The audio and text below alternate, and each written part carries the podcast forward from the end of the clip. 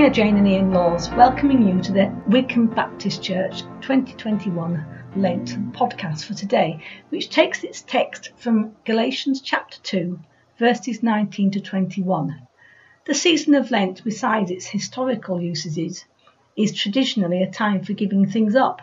So, although these verses obviously weren't written specifically for Lent, I invite you to consider, as I read them, whether there are any references to having given anything up.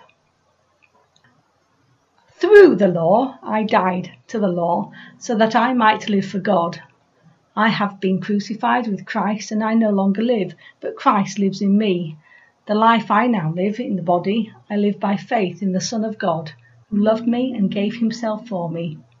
I do not set aside the grace of God, for if righteousness could be gained through the law, Christ died for nothing. Let me read that again and see if anything else strikes you. Through the law, I died to the law, so that I might live for God. I have been crucified with Christ, and I no longer live, but Christ lives in me.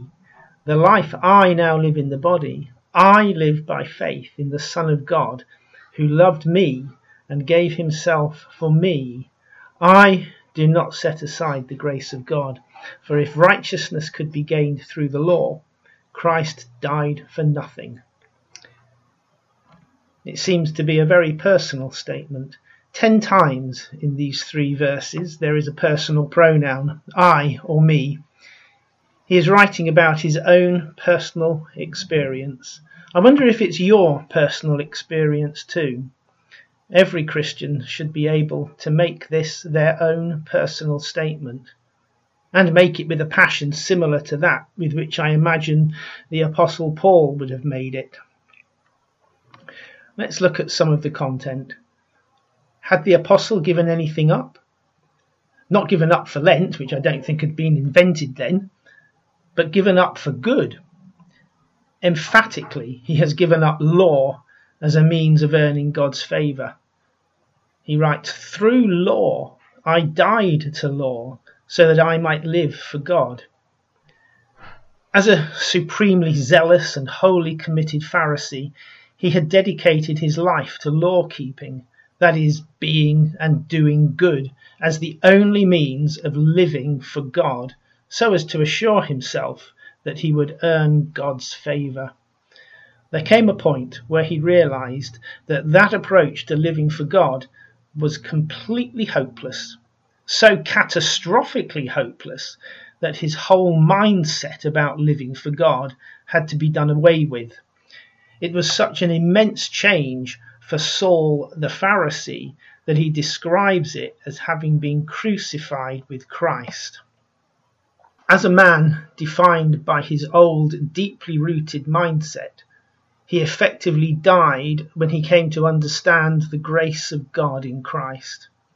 Having died to law as the way to earn God's favour, he was then able to truly and effectually live for God, but only because from that point on he became fundamentally defined by a completely new and revolutionary mindset. I no longer live, he says. That is, I, as defined by my old rule bound mindset, no longer live, but Christ lives in me. Christ lives in me. He has given me a completely new way of thinking, so fundamentally and deeply rooted that it now defines me. Christ lives in me. If I am a Christian, Christ must govern absolutely and entirely my mindset.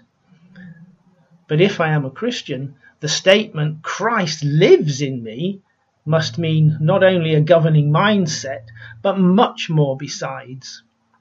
Paul the Apostle continues The life I now live in the body, I live by faith in the Son of God, who loved me and gave himself for me. I am trusting Him and Him alone to provide for me the righteousness which God requires and I can truly live for Him in this human body.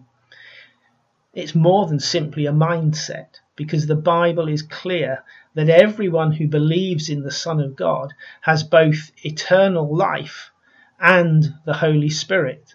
You can see that in John 3 15, 16, John 5 24, for example, here in this letter, Galatians 3 2 and 4 6, and Romans 6 7, for example. In principle, I have all I need to live for God in this human body. Peter writes in his second letter, chapter 1, verses 3 and 4 His divine power has given us everything we need for a godly life through our knowledge of him who called us by his own glory and goodness. Through these he has given us his very great and precious promises, so that through them you may participate in the divine nature. This life, the life I now live in the body, I live by faith in the Son of God, who loved me and gave himself for me I am trusting Thee, Lord Jesus, trusting only Thee.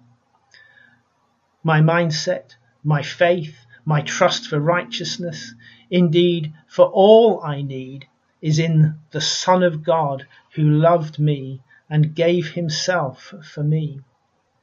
This tells me that the greatest person, the Son of God, demonstrated the greatest virtue love, to the greatest extent, giving himself up to God's wrath, for the greatest sinner, me, according to the trustworthy saying that deserves full acceptance in 1 Timothy 1:15. That is part of the Easter story. An equally important part is implied by the fact that Christ lives Christ resurrected, now ascended, and sending the Holy Spirit truly lives in me if I place trust only in Him for complete righteousness and for all I need for this day which He has given me. Hallelujah! All I have is Christ. Hallelujah! Jesus is my life.